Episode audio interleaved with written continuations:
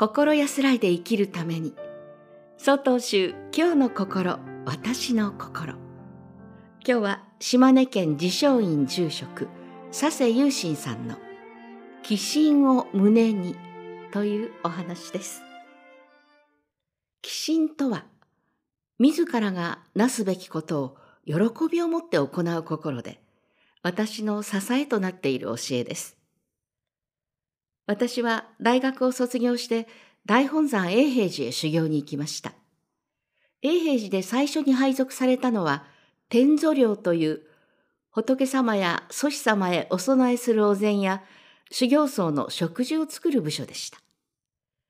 天祖寮では天祖教訓について学びました。天祖教訓は大本山永平寺を開かれた道元禅師が食について書かれた書物です。私はその本の中で三つの心と書く三心を特に大切にしたいと思いました。三心とは、喜びの心と書く寄心、老いるに心と書く老心、大きいに心と書く大心のことを言います。一つ目の寄心は、気越の心。与えられた持ち場を喜びと受け取り、心から信じ従う心。二つ目の老心とは、父母の心。何事も相手の身になって心を運び、いたわりの心情を持って常に親切にしてあげる心。三つ目の大心とは、大山不動の心。周囲に振り回されず、大山のごとく相手に強調していく心。この三つの教えである三心は深く心に残った教えです。天祖寮での役目を終え、その他の部署に転役してからも、この教えが心の支えとなって様々な困難を乗り越えることができました。しかし、もう少し早くこの教えを知っていれば、また違う学生時代を送れたのではないかと思います。私は小学校から大学まで野球に打ち込んでいました。しかし部活動では多くの苦しい思い出が残っています。野球の世界ではよくやらされる練習をするなと言われます。